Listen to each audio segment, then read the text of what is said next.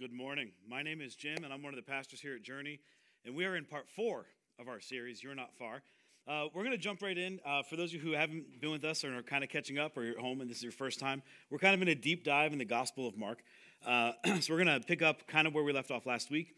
Uh, one of the things that nobody has to teach us when we're young, like no one really has to do any kind of explanation for this. It's just, it's something we're, we're kind of innately born with this skill, and, and that is uh, to kind of uh, find and exploit loopholes right? No one has to teach you that at a young age. You just kind of you, you know right? If somebody places a rule then we always look for, for the kind of the workaround if, if you will. What's the loophole? And if, if you don't believe me here's just a few examples i can think of this week. Your mom tells you to clear your plate and you say i did clear my plate right into the trash can the whole thing all clear your mom says to be home at 9 and you said uh, you didn't specify if it was like 9 p.m so really i'm just like six hours early i'm not late at all we, we, we find and we exploit loopholes, and we're kind of taught to do that, or, or maybe it's just something that's ingrained in human nature. And we know what a loophole is, right? Here's what a loophole actually is loopholes are ways around the rules that technically don't break the rules. It's just like a technicality, right? We didn't technically broke the, break the rules. We found a, a workaround or a loophole. And we're going to find something really interesting th- this morning uh, is that this is something that we see happen throughout Scripture often. Uh, and as a matter of fact, it's one of the things that Jesus continually kind of bumped up against is this idea of loopholes. Uh, do you know what we call people who, who, basically create rules and then break those rules or technically find loopholes around those rules? We call those people what? We call them hypocrites. Do you know what Jesus called religious people that break their own religious rules? He had a different phrase for them. He called them whitewashed tombs. It sounds kind of blah, like as a burn, but it, I'm sure in like first century it was like, whoa, burn, right? Like it was, he got him good. Here's what a whitewashed tomb is. It's exactly what it sounds like. You're, you're walking by and it's, it's a stone face or a stone wall that's literally been washed. It's cleaned and it's washed. And in some ways, some uh, idea, it's almost like painted white to look really nice and really pretty on the outside. But inside, it's death. Inside it's rot. Inside it's it's foul and it's smelly and it's nauseating. As you said, that's what it's like for religious leaders who create religious rules because they know the rules and they know the text, and then they break the rules themselves. And I mean, if you spend any time in any religious circle, you know religious leaders are really, really good at that. So if you don't like religious leaders who do this, if you don't like hypocrites, or as Jesus would call them, whitewashed tombs, as we're going to discover this morning, you have a lot in common with Jesus. So, like I said, we're in part four of a series called You're Not Far. We say this every week, but this is uh, a, a, story uh, that should, should have never survived Nero's Rome, but it did survive Nero's Rome. It's the story of Jesus of Nazareth and it's told to us by one of Jesus' most famous disciples, Simon Peter, and it was dictated to and written down by a man named John Mark. Simon, who uh, the, the famous disciple who was kind of loud and outspoken, really type A, spent all this time with Jesus through his ministry. And then when Jesus dies, he spends 30 years kind of walking around telling his story, and he's telling it to his travel companion, John Mark. They're in Rome. At this point, he's in Rome, and he, Peter has no idea if he's going to escape. Here's some, some uh, you know, future forecasting. He doesn't escape. He's going to die in Rome, but he doesn't know that. And John Mark's kind of coaxing the story out of him one more time. Let me get it down one more time. So Peter's story comes to us in uh, the Gospel of Mark. And this is all about Peter's interactions with Jesus. This happened uh, just years after his, his time spent traveling and listening and, and watching this, these amazing thing happens from this man jesus. I mean just picture yourself in the first century. This guy comes to town. Wouldn't you rush to see him or sit at his feet or sit at a table and have a conversation with the guy who walked on water with jesus? The guy who, was, who sat face to face for three years and heard the teachings and knew what he was like behind the scenes and knew what he was like when no one was around. Everybody would rush to hear it. Well mark knew this and he said peter give me the story one more time Mark writes it down. As we're covering today's uh, narrative and looking through the stories that Peter's going to, to, tell Mark that we're going to read this morning, we say this every, but I want to say it again. D- don't hear us reading the Bible because Mark's not writing the Bible. Mark has no idea of what's going to happen with this story. He just knows the story needs to be told. Mark is documenting Peter's experience with Jesus. And it would just so happen that after their time in Rome, when Peter would die, Mark escapes down to Alexandria in Egypt. And we've said this before the story's copied, and it makes its way all around the Mediterranean Rim. And other gospel stories, the accounts of the life with Jesus, and other writings from the Apostle Paul, they all kind of get gathered up. And around the fourth century, they're finally put together in a book called the Bible. But at this point, there's no Bible. There's one man's experience with Jesus. And this man is Peter. And Peter tells us that as I spent my time with Jesus and, and I heard Jesus teach over and over again, he would preach and he would teach the, the, the same thing. It was like this, this thing that he just couldn't get away from. And what would he say? Peter would say, he, he taught us this. He said, The time has come. The, the time has come. Everything you've been waiting for, all, all, the, all the religious practices, all the tradition, everything is pointing to this. The time has come. The kingdom of God has come near. Basically, the king's son is here. This is what you've been waiting for. So here's what I want you to do. He said, There's, there's only one reaction I expect from this. He said, Repent and believe the good news. And when we hear repent in, in some connotations, it comes across as kind of negative. But in this connotation, with the way Peter means, it's very positive. He's saying, here's what you have to do. When you know the time has come, when you know the kingdom of God has come near, that the king sent his own son for you, the only thing we can do, he said, is, is turn from our old ways and embrace the new ways and face it and, and let it wrap our lives around this new thing. Previously, in You're Not Far, we discovered that Jesus, occasionally, he got angry. Occasionally, he had a bit of a temper. But what was really interesting is Jesus didn't get mad when Jesus didn't get his own way. Jesus got angry when religion got in the way. When, when, when religious people, were, where we would elevate the rules over the people that God loved, Jesus kind of stood in opposition to that. As a matter of fact, over and over again, we're going to see this opposition where, where uh, the religious leaders, the teachers, the Pharisees, where they would elevate the rules and the commands that God had given over the people that God loved. And Jesus said, no, no, it's, it's completely backwards. We've talked before about Jesus coming, kind of flipping the script, right? Turning things upside down. He said, you've got it wrong. God didn't create a bunch of rules and commandments because he loves his rules and commandments and he wants to, he created you to kind of live out his rules and commands. He didn't do it as a way to control us. He gave us the rules and the commandments because he loves us and he knows what's best and he knows what's best for you. He said, You're, you're elevating the wrong thing. And anytime we elevate a rule over people, what happens? People gets hurt. So Jesus came along and he said, Here's, I believe this so much, he would say, I'm actually going to break one of your traditions. And we're going to dive into this about the, the, traditions, not the law, but the traditions. And this is where we left off last week. He, he heals somebody on the Sabbath. And there's all this confrontation and all this opposition. And he makes this statement The Sabbath was made for man, not man for the Sabbath. And we hear that and we think, you know, that's not a big deal at all. But his first century hearers heard that, and it was life altering. As a matter of fact, after this instance, every religious leader gathered and started making plans. How can we kill this man? For what? For healing on the Sabbath because this meant that God loved people more than God loved rules. And all the rules that all the religious leaders and the temple system in Judaism and, and all this first century religion kind of elevated and, and practiced, we've heard before, there's hundreds and hundreds of rules. You're telling me the person I'm sitting next to is more important than that? And Jesus would say, Yes. That was given because God loved them so much. He stood in opposition. As a matter of fact, Jesus' teaching was so disturbing. Peter tells us, and this is where we left off last week, that Mary, the mother of Jesus, finally shows up in Peter's story of Jesus. It takes about seven chapters to get there. Mary finally shows up. And as, as she shows up, uh, she brings Jesus' brothers and sisters along, and they come to kind of get Jesus and bring him home because his teaching is so, is so kind of disturbing and so disrupting. They're thinking, we've got to save him from himself. Here's what Mary says. She shows up and he says, He, Jesus, is out of his mind. Maybe some of you parents have said that about your kids before. Mary felt the same way. We, we have to save him. He's, he's doing too much. If he keeps going, it's going, it's going to just, just like tear this place down. Well, the religious leaders, they said something else about Jesus. As a matter of fact, they took it a step further and said, He's not just out of his mind, he is possessed. He is possessed of the devil. He, he's not doing anything good. This teaching isn't just disruptive. This isn't even of God. This is of the devil. We've got to deal with this man. But Jesus keeps teaching.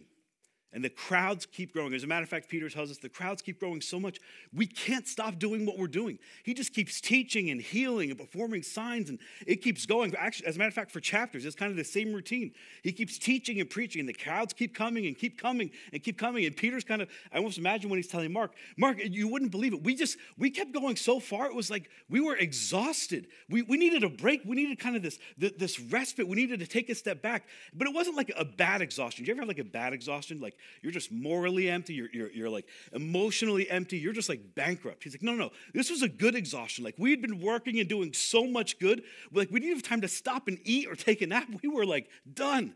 So we wanted to take a break. So, so we, got, we got on a boat and, and we sail across this, this little sea of Galilee. And here's where our story picks up. As soon as they get out of the boat on the other side of Galilee, if you can go to that verse for me, sorry. That's as much as I remembered. We're almost there. Gets in a boat with his disciples. They're making their way across the Sea of Galilee. They think they're going over. They think they're, they're going to take a little bit of a break. And what happens? People begin to recognize Jesus. As soon as they got out of the boat, people recognized Jesus. They knew where he was. The crowds didn't die, the crowds kept coming. As a matter of fact, in, in Mark's gospel, Peter's story, there's only two chapters where the word crowd doesn't appear. Peter's just kind of overwhelmed. Everywhere we went, there was people and people and people. And why did they come? He tells us. They ran through, all throughout. They gathered all of their sick people. They ran all throughout the whole region and carried the sick unmet to wherever they heard that he was. I mean, imagine this. Imagine seeing this. They just they hear Jesus is coming and they're running home and they're they're grabbing their their you know their sick friend or family member on a mat and they're kind of picking him up and they're just following Jesus along. And what would they do with these people? Wherever he went, into villages, towns, and countrysides, they placed the sick in the marketplaces, just hoping that as Jesus walked by, he would take a moment and stop and heal their loved one. They would just, the streets were flooded, the marketplaces were flooded. Everywhere Jesus went, people were rallying in hundreds and thousands, just bringing their sick so Jesus could do what Jesus would do. And imagine as Peter's telling this story, he kind of smiles a little bit and he, he remembers what's happening. There were, there were just thousands of people and, and people loving Jesus and wanting to see Jesus. And then something changed. Then the faces in the crowd, they weren't always smiling, they weren't always happy. There was some hostile faces in the crowd. The Pharisees and some of the teachers of the law who had come from Jerusalem gathered around Jesus. Now, we've covered this before. We've showed you this map. We're going to show you it again. The, the religious kind of uh, pinnacle, the religious center of this religion, Judaism, it happens down in Jerusalem, which is down here. So they're all the religious leaders. This is where like, like the temple of temples is. This is the, the holy of holies. This is where everything happens. It's all down here. And they begin to hear stirrings of Jesus up here in, in around the Sea of Galilee, around Capernaum, around this whole area of this stirring of this guy teaching. And it's, it's kind of disturbing. It's kind of disruptive. And they're not sure. So these religious leaders, these kind of high priests, they send this delegation, a religious group of, of priests, up into this area to see what was happening, to kind of investigate who is this man and what is he teaching? Is he proclaiming to be the Messiah? Is this move really of God? Or, is it of the devil? And, do we need to kind of stomp this thing out before it starts this unrest? There's this, this disruption happening, and it's, it's not just religious, it's even political. And they want to deal with it. So the religious leaders send a group up here to this area. It's about a six or a seven day journey. And they make it up into this crowd that is listening to Jesus teach. There's sick people around. He's just done this, like, chapter after chapter of this gospel of doing these amazing things. They show up, what's the first thing they do? They begin to attack Jesus. As a matter of fact, they say this way, and some of these people saw his disciples that were eating food with hands that were defiled. That is, they were unwashed. And that's Mark's way of, saying, you may not understand all, all, of these religious customs because I'm writing this in the first century and you may not be a Jew, you may be a Gentile. Here's the deal. He's going to let us know. Here's, here's why this was a big deal to them. The Pharisees and all the Jews do not eat unless they give their hands a ceremonial washing, holding to the tradition of the elders. He kind of puts it in quotes like, you need to understand this isn't Peter. I'm just explaining what Peter's trying to say here. And, and he includes this little phrase here, tradition of the elders. And this is what we're going to kind of dive into a little bit because this is the opposition that Jesus continues to bump up against. When God gave Moses the, the, Ten Commandments and the law, this is all the way back kind of at the beginning of your Bibles. This is Genesis and Exodus, Leviticus. This is all the story of kind of the, begin, the beginning of this Jewish nation and, and God's commandment and God's covenant with them. When God gave Moses all the rules and all the Ten Commandments, they also believed this religious group that Moses came down not just with the written law, but with an oral law. And this oral law had all these extra laws and all these extra rules that kind of uh, uh, Uh, maybe like worked into the application of the rules and they just kind of piled on all these extra commands on top of this set of 10 commands that came from god that, that was actually written. They call it the oral torah. And this oral torah was passed down from generation to generation to generation you know from moses to, to aaron all the way down to the high priest but it was never written so the, the only people who knew was this select group of high priests. And, and it got to the point in the first century where there were so many rules and so many laws that even the priests would kind of argue against each other at what was really the oral Torah and what wasn't the oral Torah. I mean, could you imagine? There are so many laws that are written that's hard to find. And then there's a whole pile of extra laws that no one has them written down. I mean, how do you even honor and obey them? We don't know. And that's kind of the, the feeling. Really, that's kind of the feeling. It's, it's like, I didn't even know. Well, of course you did. You know, I just made it up. It's, over, it's in the oral Torah, it's over here. That's kind of this practice. And, and, as a matter of fact, there's no evidence this that it actually existed except that these extra rules would be kind of pushed out and, and, and held the people accountable to from these high priests.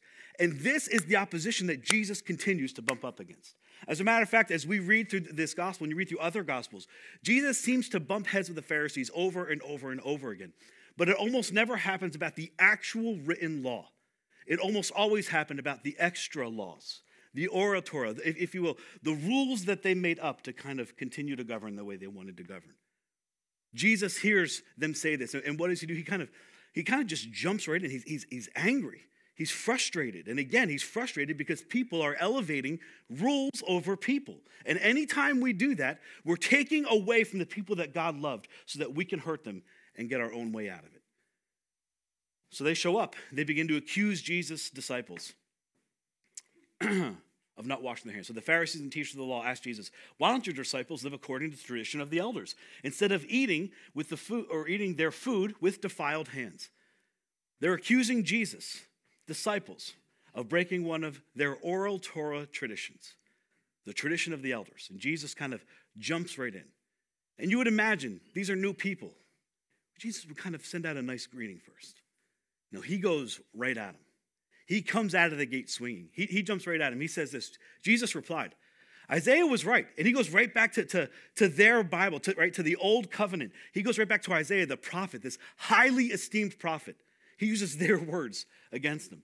He replied, Isaiah was right when he prophesied about you, hypocrites right out of the gate swinging. And I imagine, again, if we're going to put the map up here, these people made a six or seven day journey, right? They're down here in Jerusalem. They traveled six or seven days to hear Jesus. This is the religious epicenter of, their world. You would imagine the disciples hearing this and they see like these religious leaders in the crowds, like, finally, we're going to gain some credibility. Finally, people are going to rally around. This is what we've been waiting for. Jesus, he's going to continue to teach and he's going to make his way from Capernaum up in Galilee down to Judea and then into Jerusalem. He's going to de- declare himself the Messiah. This is what we've been working towards. And right out of the gate, they send some people up here to investigate. And Jesus, what do you do? You like you're taking shots like like step one like I could just imagine the disciples cringing like oh no Jesus not again like dial it back just a little bit like Jesus we need some friends we need some credibility we especially need some friends down in Jerusalem that's not how Jesus plays he replied, Isaiah was right when he prophesied about you hypocrites. As it is written, and now he begins to quote the Bible, their Bible to them. These people honor me with their lips, which is like a burn. Like they know the right things to say. These religious leaders, they know the text. They know how to say all the right things. And that's something religious leaders, even today, are really good at. We know how to say all the right things.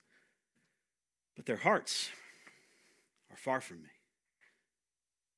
They're really good at taking the text and speaking the text, but their hearts, Their hearts are so far from me that even though the time has come and everything they've been practicing, everything, all, the whole religion was all meant to point to me, to point to this time, they're missing it. Their hearts are so far from me that even though the kingdom of God is near, they won't even respond to the king when he's here. Their hearts are so far, they haven't been prepared. They have no idea what's happening in their own midst. Because the best they can do is honor me with their lips. But their hearts are gone.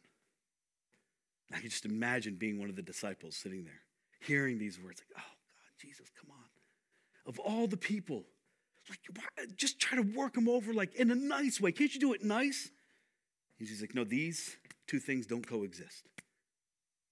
This new thing that I'm introducing with this, this old way of doing things, with this old oral Torah that didn't even come from my father, they're not going to coexist. He continues, they worship in vain. Their teachings are merely human rules. That's how we know Jesus didn't agree with the oral Torah. This isn't even something that came from God. This is your rules. You made it up so you could control. You made it up so you could dominate. You made it up so you would be the elevated, the high priest, the, the holy ones. These are your rules. These didn't come from God. This isn't from my father. My father doesn't create rules to, to, to push people down. He created rules to lift people up, to show them the better way because he loved them. He said, I don't even agree with these rules. I don't even think these rules exist. This is what you made up. This is your manipulation. Religious leaders, again, really good at that. You've let go of the commands of God, the actual commands of God, and you're holding on to your human traditions. And then he continues you have a fine way of setting aside the commands of God in order to observe your own traditions. It's really easy for you to push away the actual law and honor your own law instead.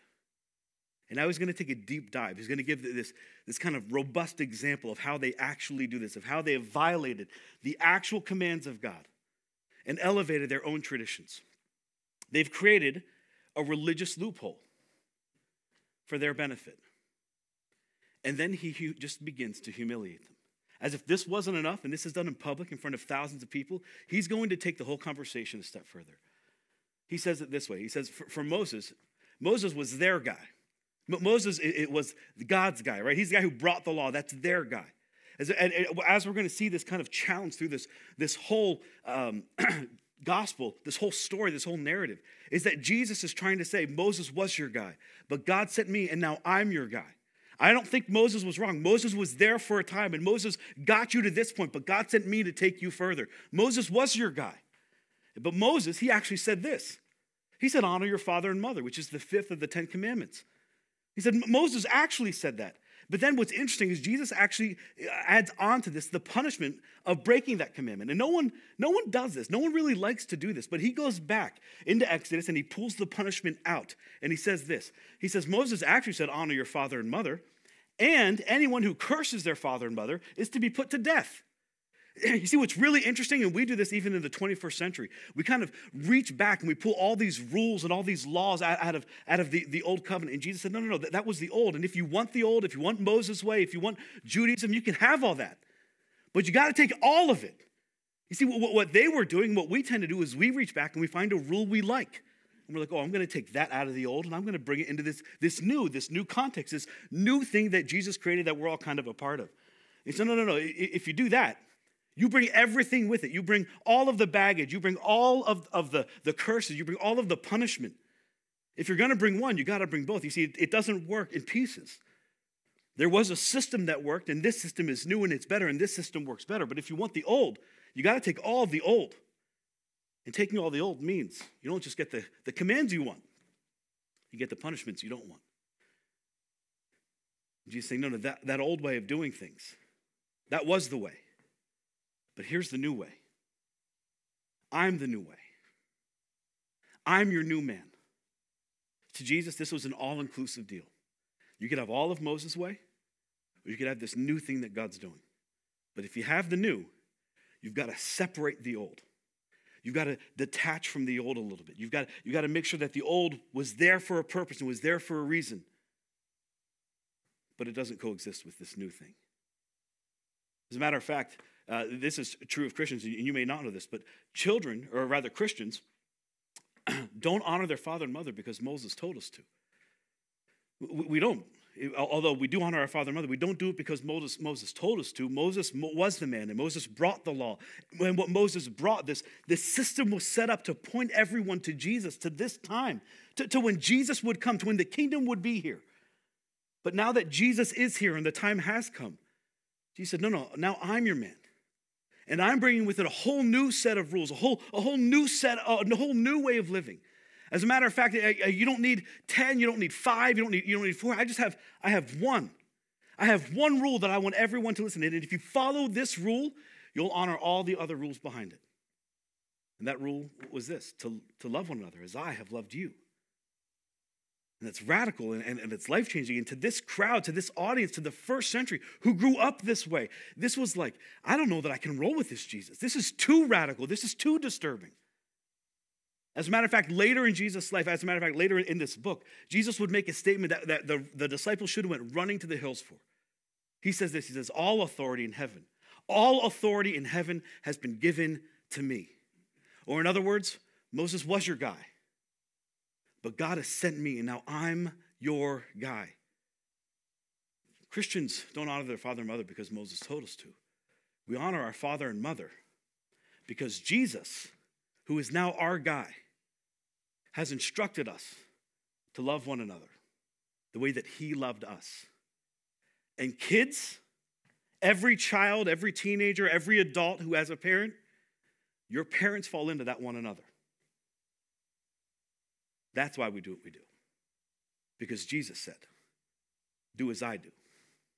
For Moses actually said, Honor your father and mother, and anyone who curses their father and mother must be put to death.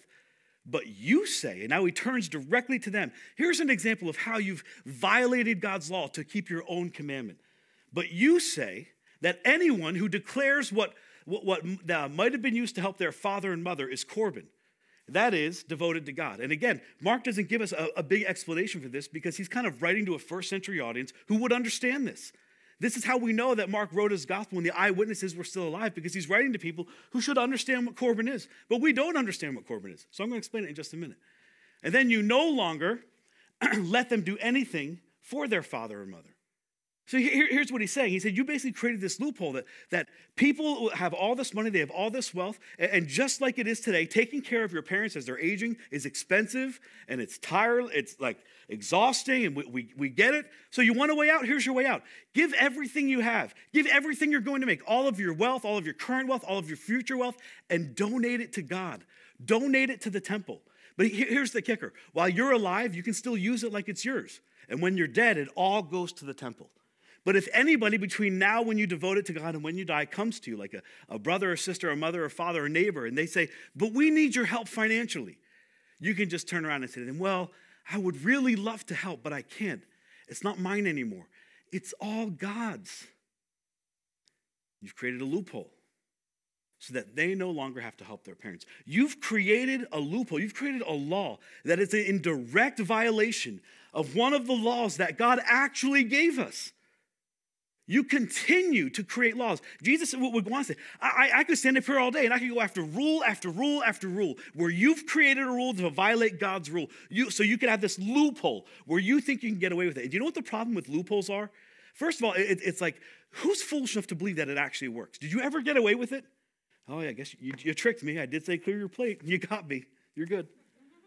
I did say 9. I did specify 9 p.m. That's all right that you came in at 3. My fault. I'll be clear. Like, no, you never get away with it. And then what does it do? It makes, it makes God look small and petty, doesn't it? Like somehow they're going to get away with this. Like somehow they've tricked God. And God's like, well, guys, you got me. I guess you're all right. Don't honor your father and mother.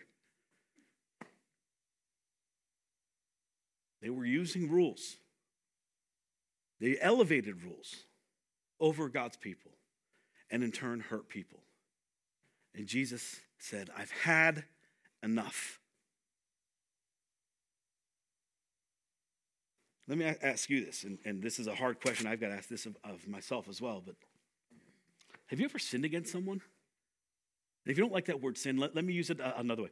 Have you ever hurt someone? Have you ever hurt somebody and, and maybe intentionally or unintentionally, and then thought, you know, because of a, maybe a religious system or, or something that your parents taught you or your pastor taught you, or maybe your church taught you, that you could just kind of kind of do this little thing that's going to kind of cleanse your conscience, but it never really offers restoration? That somehow it'll make you right with God, but it's not going to like solve the problem or make you right with the people that you hurt or violated or offended or sinned against? I mean, it, it's kind of a rhetorical question, right? Some of you are laughing. We all have. And at some point, we, we, we kind of use this, this idea of prayer and forgiveness. Well, if I just make myself right with God, I'm all good and I don't have to worry about it and I can just keep going on. We've all fallen victim to a religious loophole where we create our own rules to try to make escape, a, a, an escape, a, an easy getaway, instead of doing what actually matters. That's not how it works. Jesus said, You're elevating your rule over the people that God loves the most. And that's not how the world works. Jesus would look at you just like he looks at his first century audience, and he would say this By doing that, you nullify the word of God by your tradition. You've created a tradition that actually violates not just something in the Bible, but a teaching and a, and a, a rule given by your Savior. Jesus taught it. If you don't make things right with my children, you can't be right with God. And I've used this example before. It's, it's like, me, me, I would say it this way if you hurt or offend my kids, don't invite me to lunch. Don't call me and act like we're buddies. Like, make it right with my kids first, and then we can talk about moving on. But, but if you're to hurt and attack my kids, don't think you and I are okay. Your Heavenly Father is the same way. Don't hurt my children and then think just because you threw up this big prayer, hey, God, forgive me, we're all right. Make it right with my children. Back to the story. Thus, you nullify the word of God by your tradition that you have handed down, and that you do many things like this. In other words, I could go on and on and on. You guys think this is just one thing? There are many things that you do. Traditions that you've elevated over the actual law of God, and you've screwed the system up so badly, they got to send me to do something brand new. I imagine again that the disciples are just sitting back, like, oh, seriously, Jesus? You, you couldn't have just let it go. I mean, it was just washing our hands. They weren't seeing the bigger picture. But these people have come a long way. And, and if we were to, to earn their friendship, it would go a long way for us when we get to Jerusalem. You see, they couldn't see the bigger picture. As a matter of fact, soon after this, they, they, they, kind of wrap things up in the town. Jesus just kind of walks away. That was like a mic drop, like done, moving on. Peter's offended. The, the people in the crowd are offended. The religious people are just like seething with anger. Jesus is out. They're kind of walking along, and Jesus takes a moment now to explain to his disciples what just happened. Soon after this, he's with his disciples and he begins to teach them all the things that are going to come. He then began to teach them that the Son of Man must suffer many things and that he must be rejected by the elders and the chief priests and the teachers of the law, which Peter probably thought, yeah, no wonder. Do you, did you see what you just did? Of course they're angry. Of course they're going to attack you. I mean, if you just spent some time kind of working them over and, and, and winning their affection, no, no, no. You say, you don't understand. This is all written. It's going to happen. And it needs to happen so that this new way, this new thing that I'm introducing, this, this new kingdom a kingdom of conscience, a kingdom that is dominated by this, this one rule to love people the way that I love you, the way that I'm going to show you that I love you. All of this has to happen. The time has come. The kingdom of God has come near. Our response is to repent and believe the good news. Not to elevate our own rules, not to elevate our own traditions, but to say, God, maybe I, I didn't get it right. Maybe I've missed the mark, maybe I need to turn again in your direction and embrace this new thing Jesus offered. We'll pick up there next week, but before we do, I just want to talk a little bit about the, the application of all this. I mean, this is a lot. Jesus dropped some bombs there that weren't just true of religious leaders in the first century, they're very true of us in the 21st century. So uh, I'm gonna I'm gonna just ask a few questions. Have you, at any point in your life, have you let go of the commands of God to hold on to your human traditions? Jim, I don't know that I, I like you saying it that way. Well, ask it another way. have you, at any point in your life, found a loophole? Set aside the actual commands of God in order to observe your own traditions? I know what you're thinking. Jim, this is really personal. These aren't my words. Look in Mark. This is all in red. This is Jesus' words to you. And I know it makes us uncomfortable, but the truth is, maybe we need to be a little bit uncomfortable. Maybe you're sitting at home and, and, and you're tempted to go to another browser. Don't go to another browser. I'm going to ask four more questions, and it might get a little bit uncomfortable. But, but if we're going to take this thing Jesus initiated seriously, if we're going to, as we always say here, we want to kind of move forward in our relationship, to take a step in our relationship with Jesus, maybe these questions need to be asked. And not just of you. I got to be honest, as I was studying this and, and reviewing this, I get convicted every time I ask these questions to myself. But maybe they need to be asked. There's four questions. Do you ever try to figure out how close you can get to sin without actually sinning. I mean, I feel like we, we, we kind of do this all, all the time, right? We want to know where the line is. And, and, not so we can avoid the line. We want to know where the line is so we, want so we can get like right up to the line. How close can I get without crossing that line of sin? What, what's too much? Is, is that too much? Or is, you know, I'm really not over the line. Most of my body's not on the line. I'm good. How close can I get without actually sinning? Jim, where's the loophole when it comes to sin? I, I, like Jesus and I want Jesus on my side. I like God. I don't, want to, I don't want to offend God. As a matter of fact, I want God in my back pocket. But how close can I get to doing what I want to do without actually offending God? Kind of making God awfully small, aren't we? How, how about this one? Do you believe there's a ritual, we kind of hit on this before, that makes you right with God? Do you believe that there's a ritual that makes you right with God while removing your responsibility to make things right with others? Do you believe that at any point you can offend people and, and just kind of walk through your religious practice, your religious tradition, whatever it is? You know, you get on your knees, God, forgive me my sins. I know I upset them. I know I did this. I know I was wrong. Just forgive me and we're good and my life's good and we'll go back to normal. Do you believe that at any point there's this tradition, this thing that you can do that makes you right with God and not right with other people? I won't spend too much time on this. We all have some kind of system that we go through. Whether you're a churchgoer or you're not a churchgoer, maybe this is your first time in church at all. We all have a system of things we go through that want to make us right with God so that we can be forgiven, so that God can remove our sin. Very often, it's only me and God. And I think often God, our Father, is looking down and saying, No, no, but what about my children? What about the one you've offended? What about the one you've hurt? What about the one you robbed from? What about the, the one who, who you broke? What about them? Do you ever feel guiltier about missing Mass or church than mistreating someone at work? Because of my profession, I hear this all the time. And because of COVID, I hear this even more than I heard it before. I hear it all the time. Oh, I, I need to get back in church. Yeah, I, I know. I, we're going to get back. I just need to get back in church. And I, will start by saying this there is a value to coming to church, and we'll talk about that in a few weeks. But do you feel like coming to church matters more than how you treat the people in your life, the people you work with, the people you live with? Like God is, is somehow only mysteriously concerned about your church attendance and not about how you treat the people you work with. I don't have to worry about that. That's Monday. As long as I'm here on Sunday, we're good. What I do on Monday to Friday, that's, that's, that's my business. That's my tradition. Do you ever think that missing Mass or church is more important than how we treat people? How about this one? I, I love this one. Are you banking on the myth that God has short term memory loss? and it is a myth. somehow, somewhere, and if you grew up like me, you, we, I don't know why, but it, like Sunday school teachers love teaching this.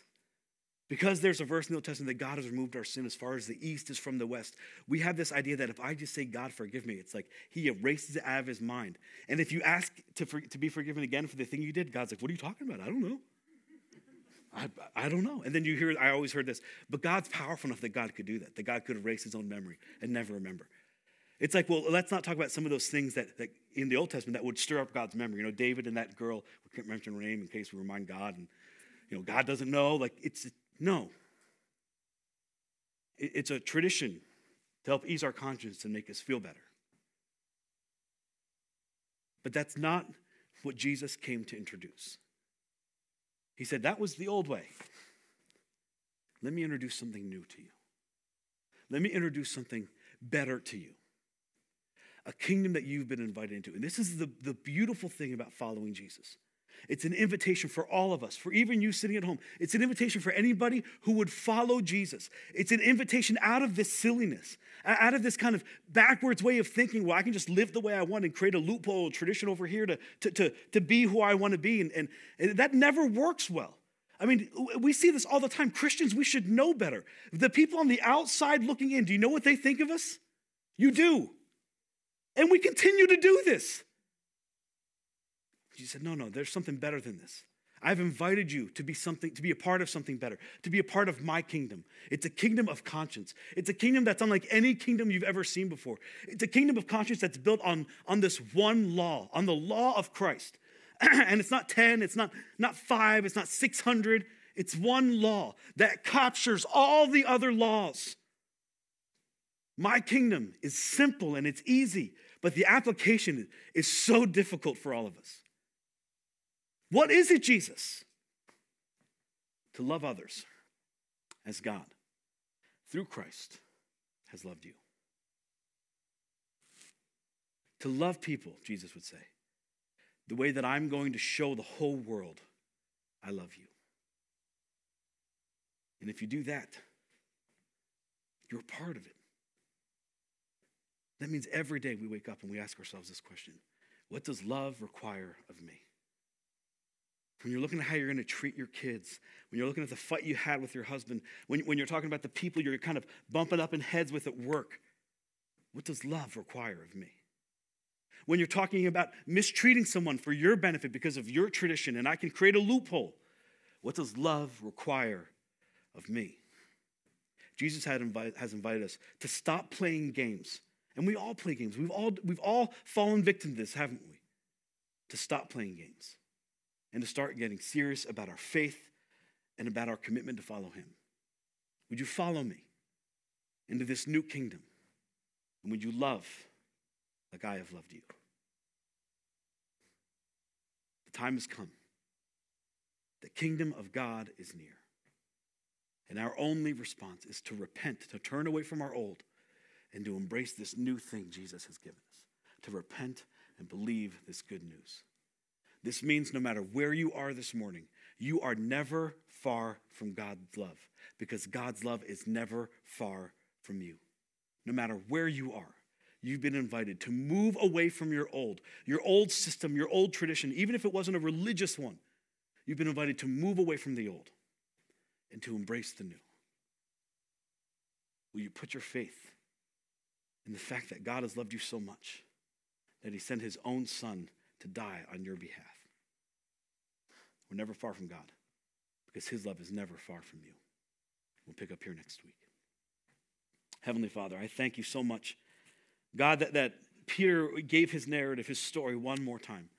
I thank you, God, that it has survived the ages. I thank you that we can look and, God, not only was this written to a first century audience, but Lord, even hundreds and thousands of years later, Lord, it is still applicable as if it were written right to us. It is so easy to get caught up in our own lives and in our own way of doing things, God, that we miss the bigger picture. We miss what you're trying to do. I pray for each of us, Lord, that we would hear with open ears the, the words of Jesus. God, to move away from our old ways, to move away from our old traditions, and to embrace the ways of Jesus, of our Father. I pray that you give us the wisdom to see that, God, and the courage to take a step in that direction. God, maybe for some of us it means calling somebody we haven't talked to in a while, but we know we've done something wrong, and having a conversation, Lord, we don't want to have. Maybe it means for some of us that we need to prioritize the people around us as opposed to all of our religious traditions. God, maybe it means for the first time that seeking forgiveness with you also means seeking forgiveness with those we've hurt. Would you give us the wisdom to see it and the courage to take those steps? In Jesus' name I pray. Amen.